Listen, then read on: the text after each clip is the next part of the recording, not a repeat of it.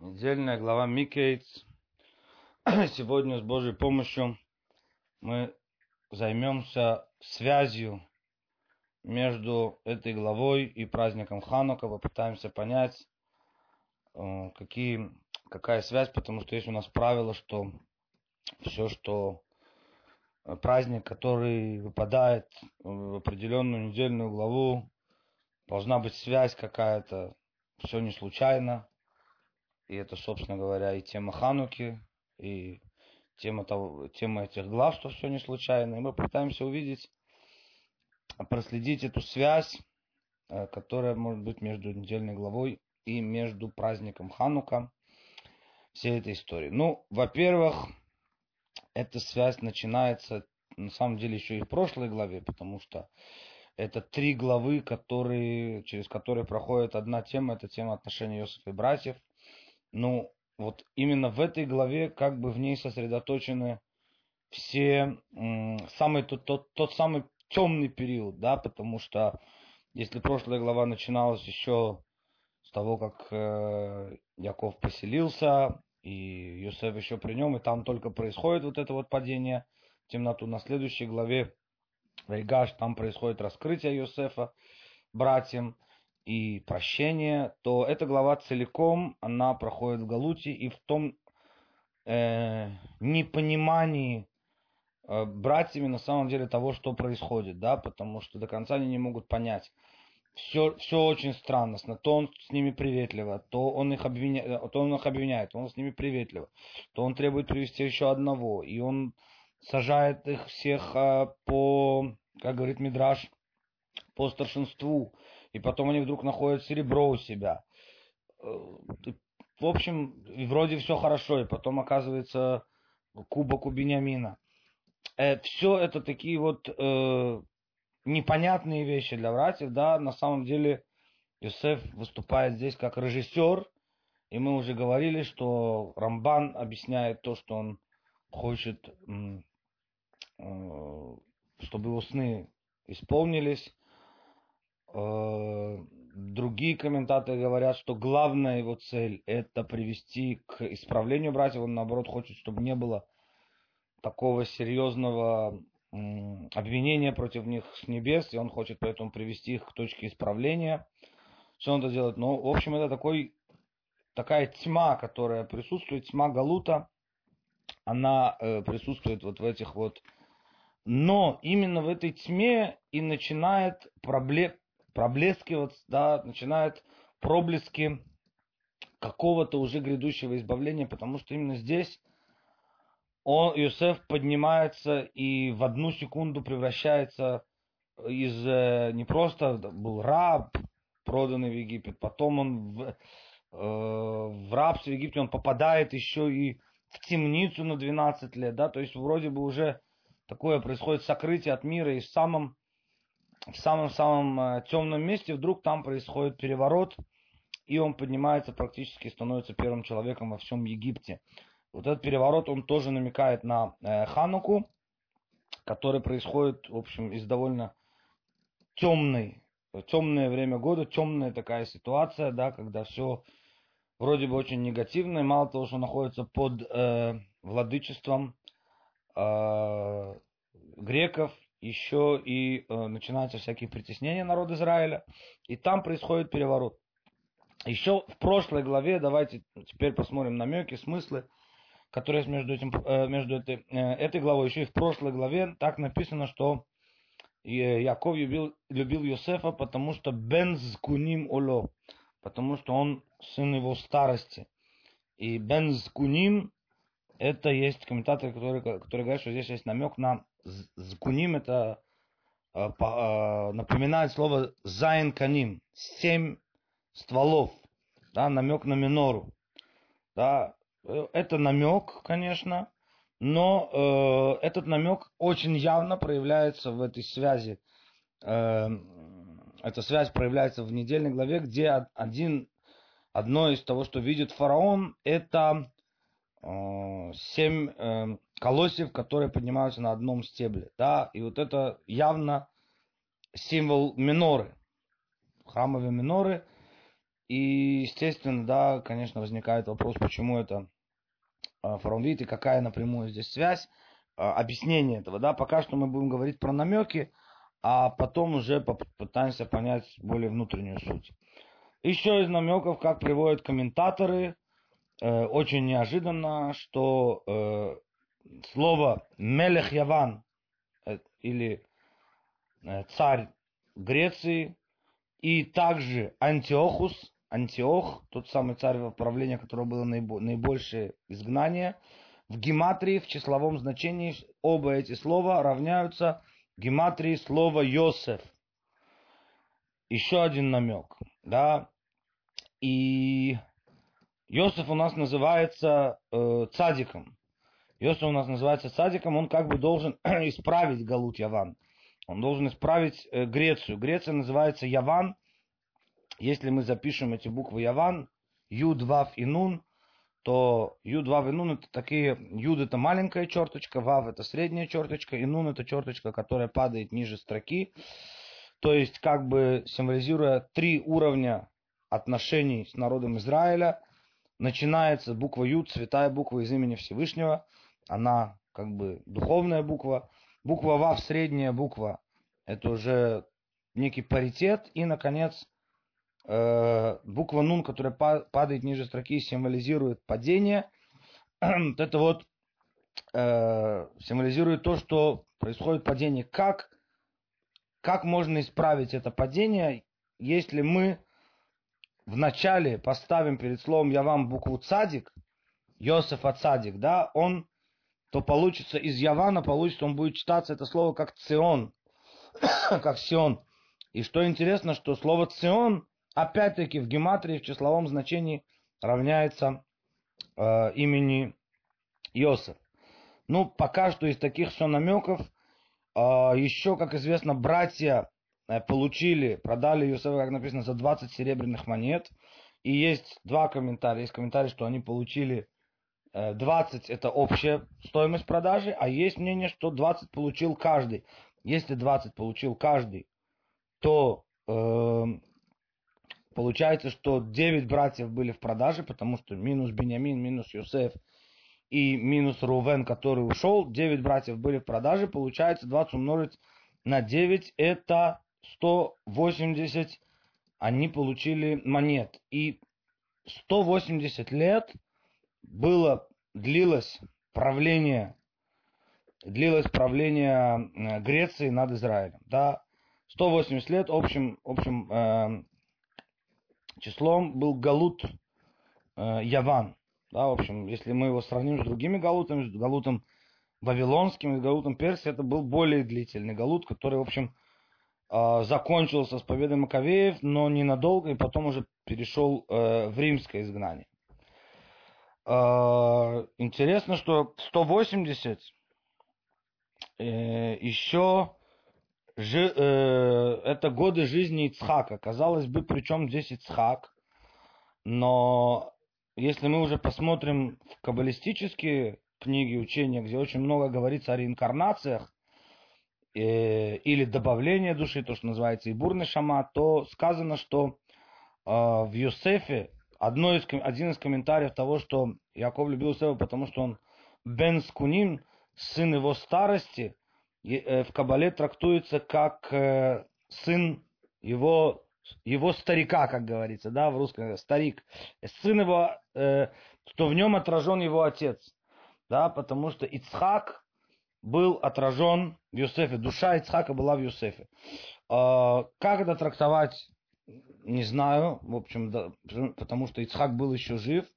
Но вполне возможно, что можно трактовать это следующим образом, что мы знаем, что изначально у Ицхака была, как написано тоже в каббалистических книгах, у Ицхака была э, женская душа, и поэтому он не мог э, жениться до жертвоприношения, до того, как он был на жертвеннике. И тогда он был на жертвеннике, написано, что от страха, от вот этого нахождения на жертвеннике душа его оставила и вселилась того вот барана, которого принесли потом на жертвеннике, а он получил новую душу со, с, мужской, с мужской стороны.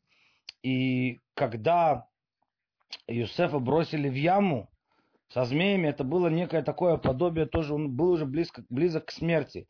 Яма на иврите, гематрия слова яма, это э, равно гематрии имени Ицхак, да, и 208. И когда его, так, может быть, тогда он получил, как раз в нем была та душа, э, которая связана с, э, с Ицхаком. Во всяком случае, мы можем здесь видеть связь между э, Йосефом и именно э, галутом, избавлением, э, галутом греческим и избавлением из этого галута. Э, что еще можно сказать из намеков? И потом мы начнем уже пытаться понять. Еще из намеков, что сам этот э, сон, который они видят, который э, видит фараон, в котором э, тощие коровы и тощие колоси поедают э, толстые, сочные, а, символизирует то, что, как мы говорим в молитве, слабые победили сильных. Да, это намек на Хашмунаим, на Маковеев, которые сумели победить э, превосходящую их греческую армию. Да, и э, это тоже э, явный такой намек. Кроме того, галут Греции, он отличается от всех галутов э, тем, что этот э, Галут, во-первых, он был физически, он был в земле Израиля. Физически он был в земле Израиля, не, не уходили в Галут, да, э, оставались в своей земле, в отличие от Вавилона, от Персии и так далее, да, и Галут и дом, тоже Галут, в котором мы находимся, никто никуда не уходил, никто никуда не шел, а, тем не менее это называется Галутом, да, то есть владычество, то есть здесь кроме, кроме обычных э, обычного галута, получается, есть именно такой духовный галут. Это символ именно духовного галута. И еще что интересно, именно в этом галуте мы сталкиваемся с таким понятием, как митьявним, огречившиеся, или правильнее, грамотнее сказать, эллинизированные. Да, то есть нигде почему-то мы не встречаем обвавилонившихся, обперсившихся. И именно в греческом изгнании мы встречаем вот этих вот эллинизированных, что, естественно, тоже э, указывает на что-то что особенное, что есть в этом Галуте. То есть и война, и война, которая происходила у Хашманаим, она происходила не только, причем это была элита, очень часто такая достаточно просвещенная элита, а, которая шла за греческой культурой, которая превозносила ее. И среди, сами евреи, война, которую вели Маковеи, она была не только против, э, против греков.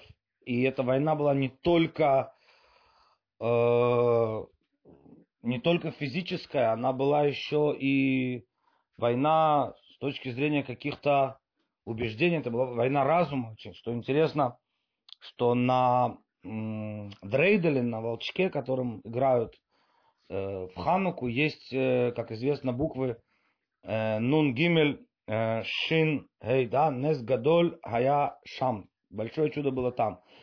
И это тоже, естественно, все игры у нас неспроста. Гематрия этих букв, если мы их сложим вместе, будет равняться 358. Гематрия слова Машиах, который присутствует, и это намек на все четыре галута, которые были, где Одно из объяснений этих букв, как приводит Мораль, что нун это означает нефеш, первая буква нефеш, нефеш это душа, и душа это символизирует э, галут Вавилон, потому что каждый галут это было не просто так, да, это было э, для того, чтобы галут, он от слова еще и легалот, для раскрытия, раскрыть что-то. Каждый галут, он должен был раскрыть что-то в народе Израиля. И в Вавилоне то, что подвергалось э, насилию, то, что подвергалось испытанию, это была душа. То есть заставили поклониться статуе. Но не пытались никого ни в чем убедить, не пытались э, э, истребить, как потом в Персии, да, пытались сломать. И э, потом это галут э, персидский, где гимель, да, нун гимель. Гимель это гуф, Гуф это тело. Персидский галут это был галут, то, что называется, связано именно с телом. И потому что там было э, приговор, да, было именно истребление. Физическое истребление. Не интересовало тоже никого убедить, не, не интересовало сломать. Был приговор на физическое истребление. И э, заповеди, поэтому, которые мы получаем, получили вследствие этого галута, э, они практически чисто физические, да, сравним Хануку, которая вся духовная, да, зажигание свечей, ну, пончики не в счет, это не часть заповеди. Вот. А в Пурим это именно часть заповеди, это трапеза, это выпивка, это послать друг другу подарки, это еда, и дать э, деньги бедным, чтобы у них была еда. То есть практически все заповеди, они исключительно физического свойства, потому что и приговор был физический. И, наконец, э, шин, да, гей это аколь, гей это символизирует галут Эдома, который соответствует им всем. Гаколь, все вместе. Потому что в последнем галуте есть как бы проявление в разное время всех этих качеств. А вот буква шин это греческий галут, намекая на слово сехель. Слово сехель, это разум, начинается с буквы шин. Э, разум, потому что именно в галуте Греции была попытка не сломать дух, не истребить физически, было э, вот именно убеждение. И это, как написано в хасидизме, в Кабале, клипа цехель, клипа хикаша. Э, э, клипа, оболочка вот этого разума, это самая тяжелая из оболочек. Почему?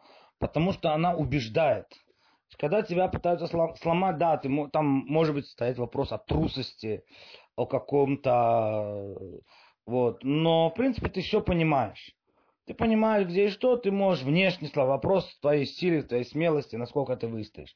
Когда вопрос стоит о физическом истреблении, тоже, да, примерно это то, что требуется от человека, самопожертвование, да, э, но он понимает, где добро и зло. А вот когда речь идет об убеждениях, о убеждении, о философии, о культуре, они же пришли с очень э, неплохим, э, неплохими вариантами. Они предложили вот это вот равноправие, культуру, демократию, которая принесла Греция в мир. В общем, очень соблазнительные, да, так сказать, э, варианты, которые действительно за ними хочется идти, и хочется в этом... Они очень убеждают, звучат очень убедительно. Вот это сехель. И э, как, каким образом это возможно преодолеть? Да, каким образом это возможно преодолеть?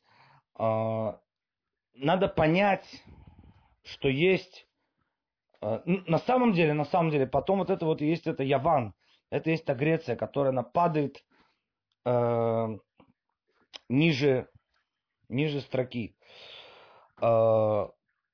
Каким образом можно это преодолеть? И поэтому там были Митьявним, да, поэтому там были вот эти вот эллинизированные, которые шли, потому что это звучит убедительно, соблазнительно, хорошо, и они выходили против этого средневекового мракобесия э, Хашмунаим. И символизирует, да, э, символизирует это действительно, что они сделали масло нечистым. Почему именно масло? Масло это символ мудрости. Масло это символ мудрости. Э, масло, причем не просто мудрости, а достаточно скрытой мудрости. Оно находится, надо давить э, плоды для того, чтобы вышло масло. И маслом мазались цари, маслом мазались первосвященники, и первосвященник, вот именно здесь хочется э, остановиться на роли первосвященника, и потом связать его действительно вот с ролью Юсефа в нашей главе. Первосвященник, помазанник, он был помазанник, назывался, Коэн Машиах. Первосвященник-помазанник был.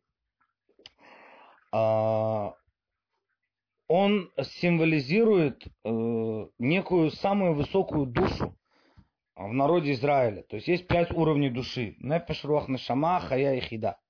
Да, самый высший уровень души это ехида. И в народе Израиля самый высший уровень души это э, первосвященник. Да, то есть ну, это особое, он получает особый статус. Особый статус. У него, у него допуск есть в святая святых, в самое святое место в мире, в самое святое время, в Йом-Кипур, самая святая душа как мы не раз говорили, соединяются первосвященник в Йом Кипур, заходит святая святых. И он, э, и вся история Хануки, она завязана на первосвященнике. Впервые, когда Александр приезжа, э, приезжает в, в землю Израиля, первая встреча с Грецией, собственно говоря, написано, что выходит к нему навстречу Шимуна Цадик. Кстати, обратим внимание, что мало кто называется Цадик.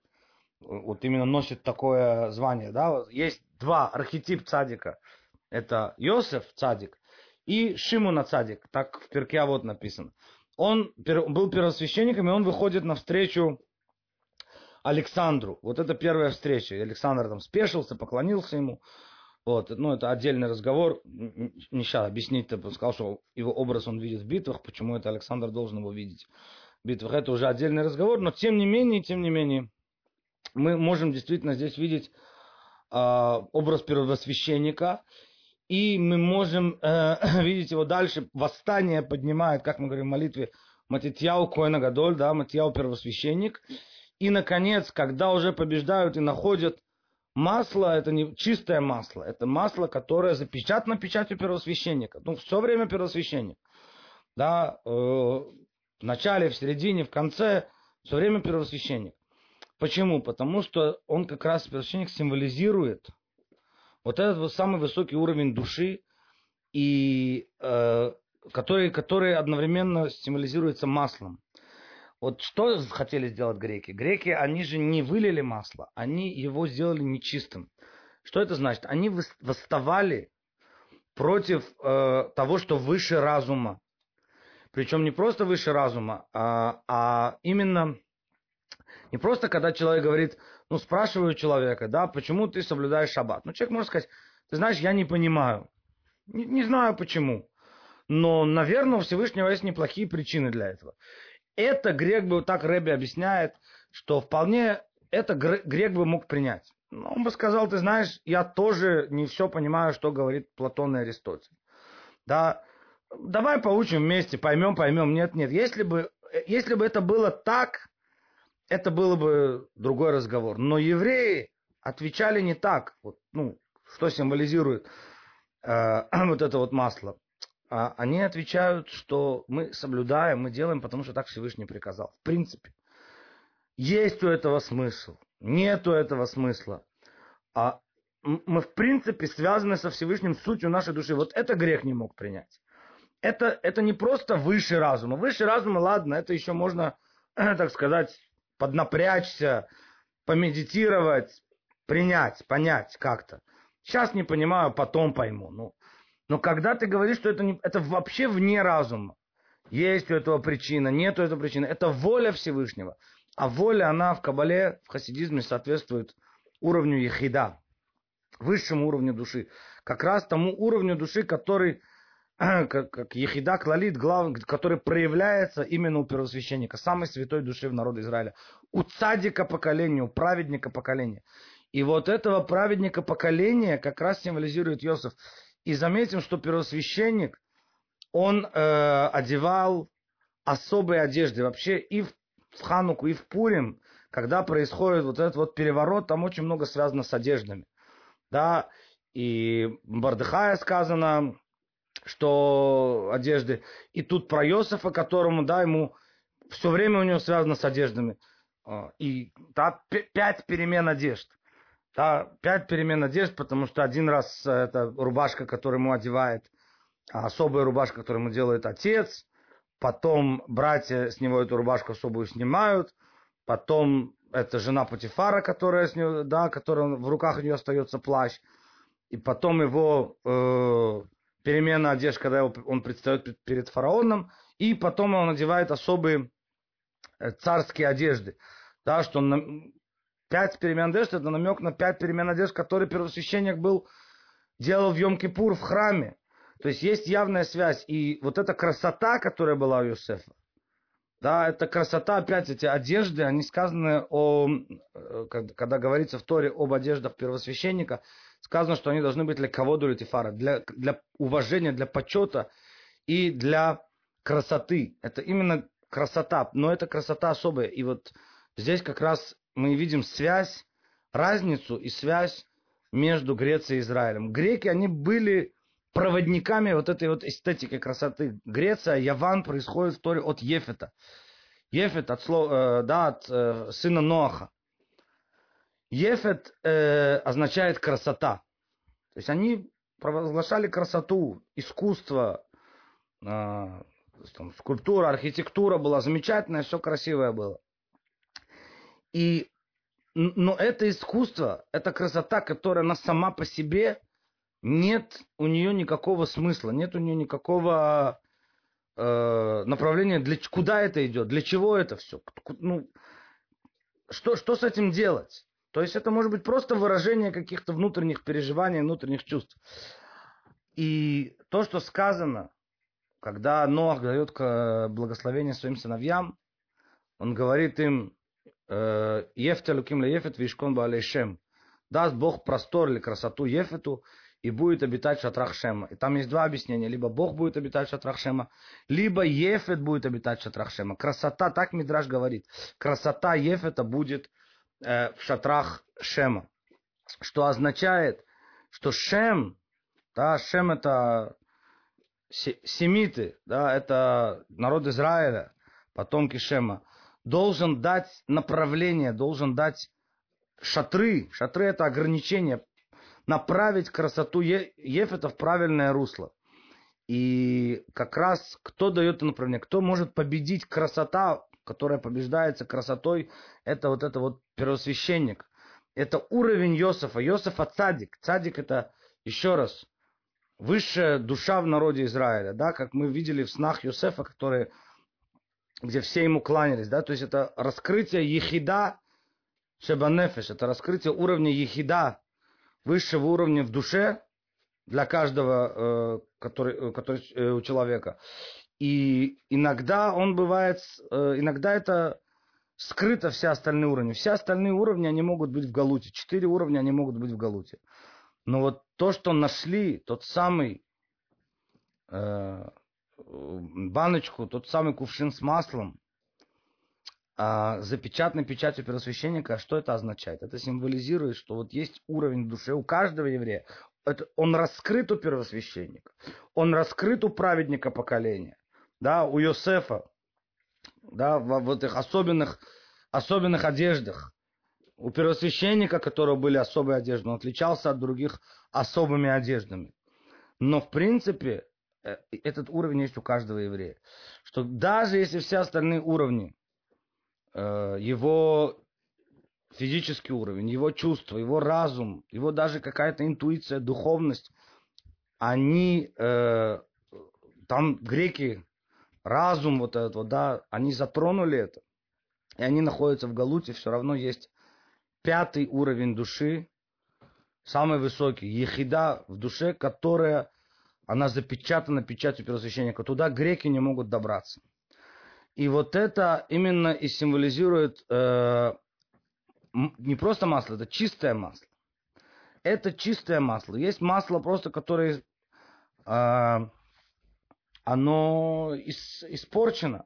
Да, за него дотронулись, оно становится обычной мудростью ты понимаешь, что-то не понимаешь, что понимаешь, но это не связь со Всевышним. А мы говорим про чистое масло. Мы говорим то масло, которое можно было зажигать минору. Минора это тоже символ мудрости. Написано, что минора стояла с южной стороны, и минора, тот, кто видел минору, он получал мудрость. Даже в Аллахе приводится, что аруце, аруце лягким ядрим, человек, который хочет приобрести мудрость, пусть во время Амиды, во время молитвы поворачивается немного в южную сторону. Если это приводится к Валахе, если хочет денег, пусть поворачивается немножко в северную. Да, это э, э, потому что стол с хлебами стоял в северной стороне святилища. А минора стояла в южной стороне. Минора это символ мудрости. Но какой мудрости? Именно чистой мудрости. Да, это мудрость, которая связана со Всевышним. Это, я, это, это мудрость, когда я принимаю от Всевышнего его законы, потому что так он сказал. Я пытаюсь понять, конечно, но это, это высшая мудрость, когда, когда все, что я понимаю, все, что я могу понять, это основано на том, что он так сказал, он так захотел, чтобы так было. Ну, в принципе, вот эта мудрость, кто исправляется мудростью, это красота Иосифа, который исправляет красоту Явана, да, Цион, Йосеф. Красота Иосифа, которая, и красота первосвященника, которая против красоты Явана.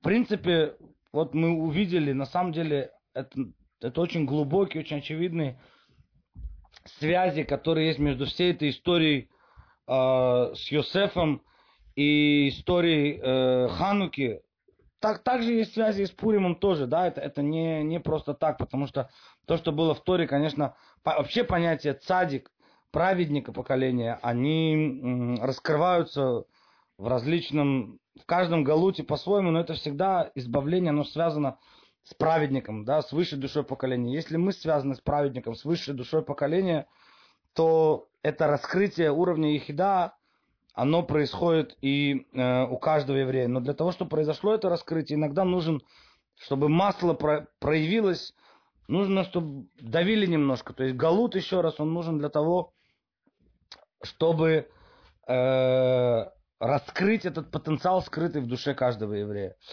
Ну, будет воля Всевышнего, чтобы мы уже побыстрее, уже прошли 2000 лет галута, уже все силы проявлено уже, все уже готово к избавлению, чтобы действительно произошло это избавление так же, как произошло Иосифа, в одну секунду.